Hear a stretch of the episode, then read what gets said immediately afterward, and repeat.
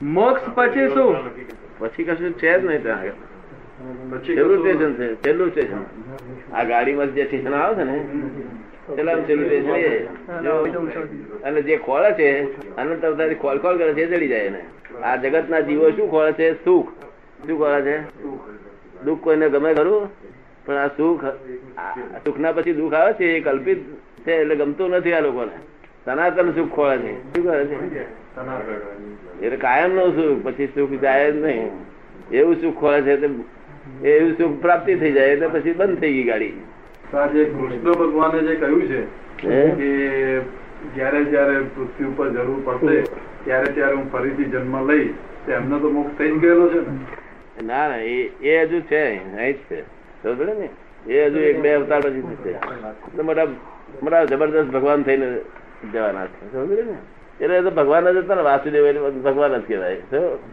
એટલે અવતાર તો એ લે નહીં એ તો એવું કહેવા માંગે છે કે હું આત્મા રૂપે તે વખતે અવતાર બની આવશે કે છે કોઈ ને કોઈ અવતાર આવશે શું એ જાતે જાતે અવતાર સી રીતે એમને પોતાના હાથમાં નથી આ આ બાજી કોઈના હાથમાં નથી એ જે કહેતા હતા ને જ્યારે જ્યારે વિપત્તિ આવશે ત્યારે ત્યારે હું જન્મ લઈશ હવે એમને જ વિપત્તિ આવતી ને અહીંયા આગળ હં, તીર વાગીને મરી ગયા સમજો ને એ તો કહે છે જુદું તમને સમજાય જુદું શું સમજો ને? હું એટલે આત્મા રૂપે કે છે જ્યારે જે વ્યક્તિ વખતે એવા આત્મા પ્રાપ્ત થઈ જશે એમ તે આત્મા આવશે તો અવતારણ અને લોકોનું કલ્યાણ કરશે. એના એ સ્વરૂપ એમ નહીં આવે કૃષ્ણ તરીકે એના એ સ્વરૂપ નહીં બીજા જે જે તૈયાર હોય તે આવીને ઉભા રહે શું? આજે એમ કલેક્ટર બદલાયા કરે ને એવું એ કલેક્ટર પણ બદલાયા કરે તો પછી આજે આપણે જે કર્મની થિયરી કહીએ છીએ શું કહે છે? તો પછી જે આત્માએ જ્યારે શરૂઆતમાં જે જન્મ લીધો હતો, ત્યારે તો કર્મ બાંધેલા જ નહીં હોય ને શરૂઆત હો- હોતી જ.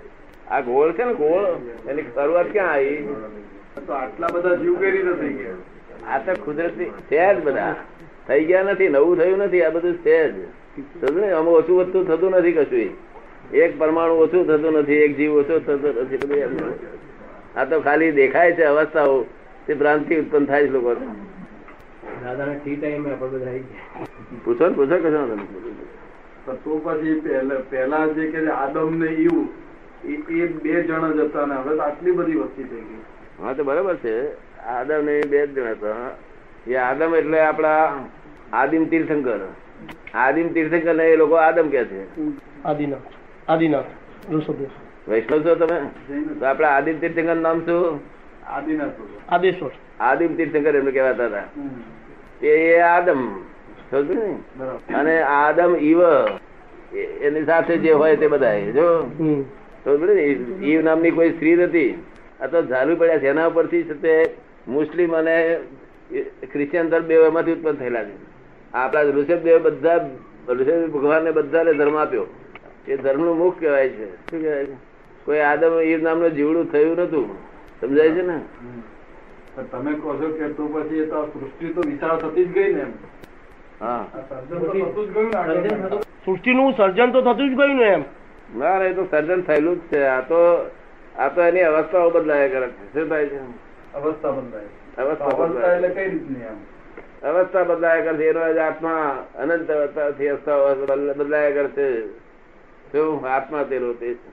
ચૈતન્ય એટલો ને એટલો જ છે પરમાણુ એટલા એટલા જ છે કોઈ વધઘટ થયું નથી થવાનું નથી ઓછું થવાનું નથી એવું આ વિજ્ઞાન છે જગત કોઈ બનાવનારો નથી આનો તમે બહુ ચાર નાખ્યું લાગે છે નહીં ના ભાઈ.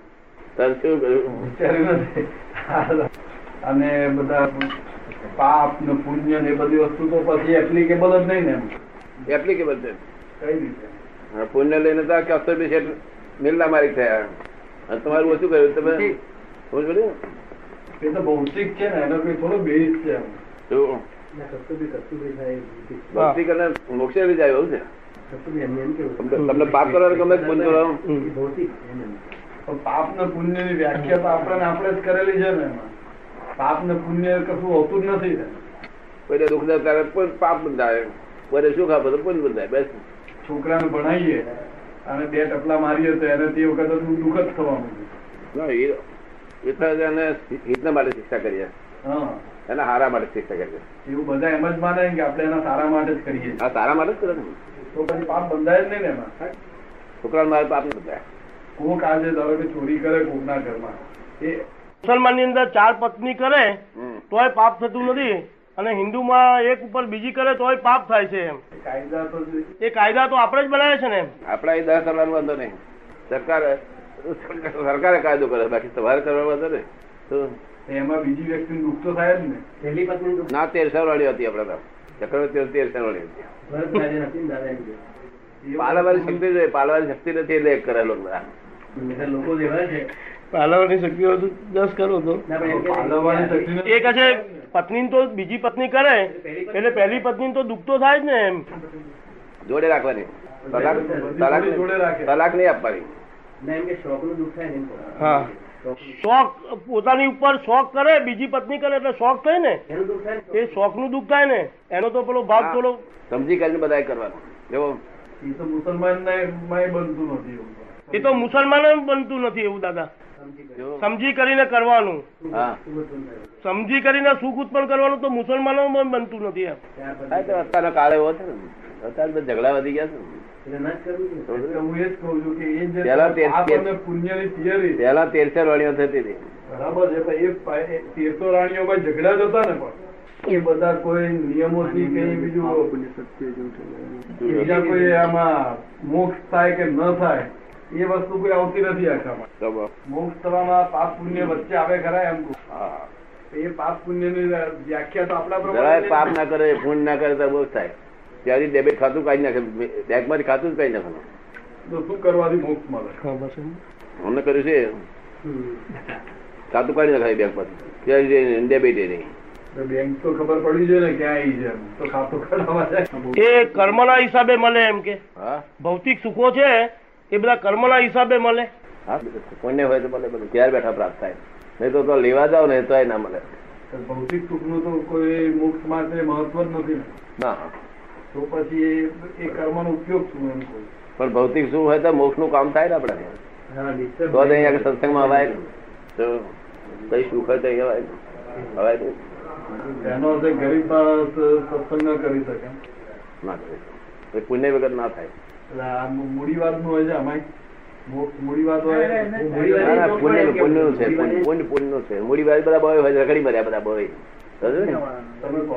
રખડી મર્યા બધા હું તો તમને મોક્ષ કરી આપીશ સમજો ને તો મોક્ષ ધારો કે મુંબઈ જેટલું દૂર હોય તો આપણે પેલા વટવા તો જવું પડે કે નહીં ના એ જવાય એવું નથી અત્યારે કોઈ સ્ટેશન એક એક સ્ટેશન જ જવું પડે ને ધીરે ધીરે હા, રસ્તો દેખાડું તમને પ્લેનમાં સીધું ઉતર્યું થઈ શકે એમને રસ્તો દેખાડું આપણે જતા હોય ને ગજુ કપાયું બે હજાર પેલું બે હજાર પેલું ગજુ કપાઈ ગયું એટલે તરત તમારી શી અસર થાય તમને પરસેવાના પૈસા નહીં હોય એવું શું? ના પેલા પેલા ઉપર પેલા પકડ કરો નહીં એવું તો આપણે કંઈ કરતા એવો ટાઈમ જ ક્યાં મળે છે હમ પછી મને ઉપાધિ ના થાય કશી આ બધા બે હજાર કમાઈ લેવા બીજા એ સારું હા એ તો વાત સારી છે પણ તમને ઉપાધિ ના થાય એક વખત પડી ગયેલા પૈસા હા બોલો પછી અફસોસ નતો કે આ પરસેવાનો નહીં હોય સીધું મન સાથે શું નામ છે એમનું? પ્રિયવદનભાઈ આ પ્રિયવર્ધન ને કોઈક બે ચાર ગારો પડે તો તો કશી અસર થાય કોક વખત થાય બી ખરી હા કોક વખત થાય કોક વખત શા થાય બદલ નહીં. શા બદલ થ- અસર થવાની જરૂર આપણને એમ લાગે કે ભાઈ એમ ગાળો દે છે હા? એ વ્યાજબી નથી જો તો પછી આપણને અસર થવી જોઈએ હું તમને સમજાવું સમો ગાળો દે છે ને એ તો નિમિત્ત છે ક- તમારા કર્મનો ઉદય છે કોનો ઉદય છે કર્મનો ઉદય તમારો છે એટલે પેલો ઉદય તમારે ભોગવવાનો છે આ કર્મ તે પેલો ગાળો દે છે પછી પેલો જયારે એનો કર્મ આવશે ઉદય આવશે ત્યારે ભોગવશે પણ તમે અત્યારે ભોગવો છો સમજ પડી? એટલે તમારે પેલા આશીર્વાદ આપો કે તમે મને કર્મમાંથી મુક્ત કર્યો એવું કરો તો મોક્ષ જવાનો રસ્તો જડે કર્મનો ઉદય તમારો તમારો નહીં બરાબર એટલે આ તમારે જે છે એ હું કહી દઉં છું એમાં આવી રીતે કરશો પ્રયત્ન કરી પણ ચીઠી લાવજો દસ વર્ષથી અગિયાર વર્ષથી બેંકમાં છું એ પહેલા સરકારી નોકરીમાં હતો લેક્ચર તરીકે અને આ બેંકમાં આવ્યા પછી મને માઇન્ડ ઉપર બહુ સ્થિરાણ લાગતી એમ કે મનની શાંતિ માટે શું કરવું જોઈએ તમારી શાંતિ ખોળો મનની શું કામ શાંતિ તમારી પાસે? તમારી પોતાની શાંતિ ખોળો પછી મનની શાંતિ એ જ થાય. એ તો બુદ્ધિ કે છે બુદ્ધિની શાંતિ પછી પોતાની શાંતિ કહો. હા. તમારી પોતાની શાંતિ ખોળો હા. મનની શાંતિને આપણે ચમ ભાગ કરી કરીએ તમારી શાંતિ કરી આપી છે બરોબર પછી શું જોઈએ છે?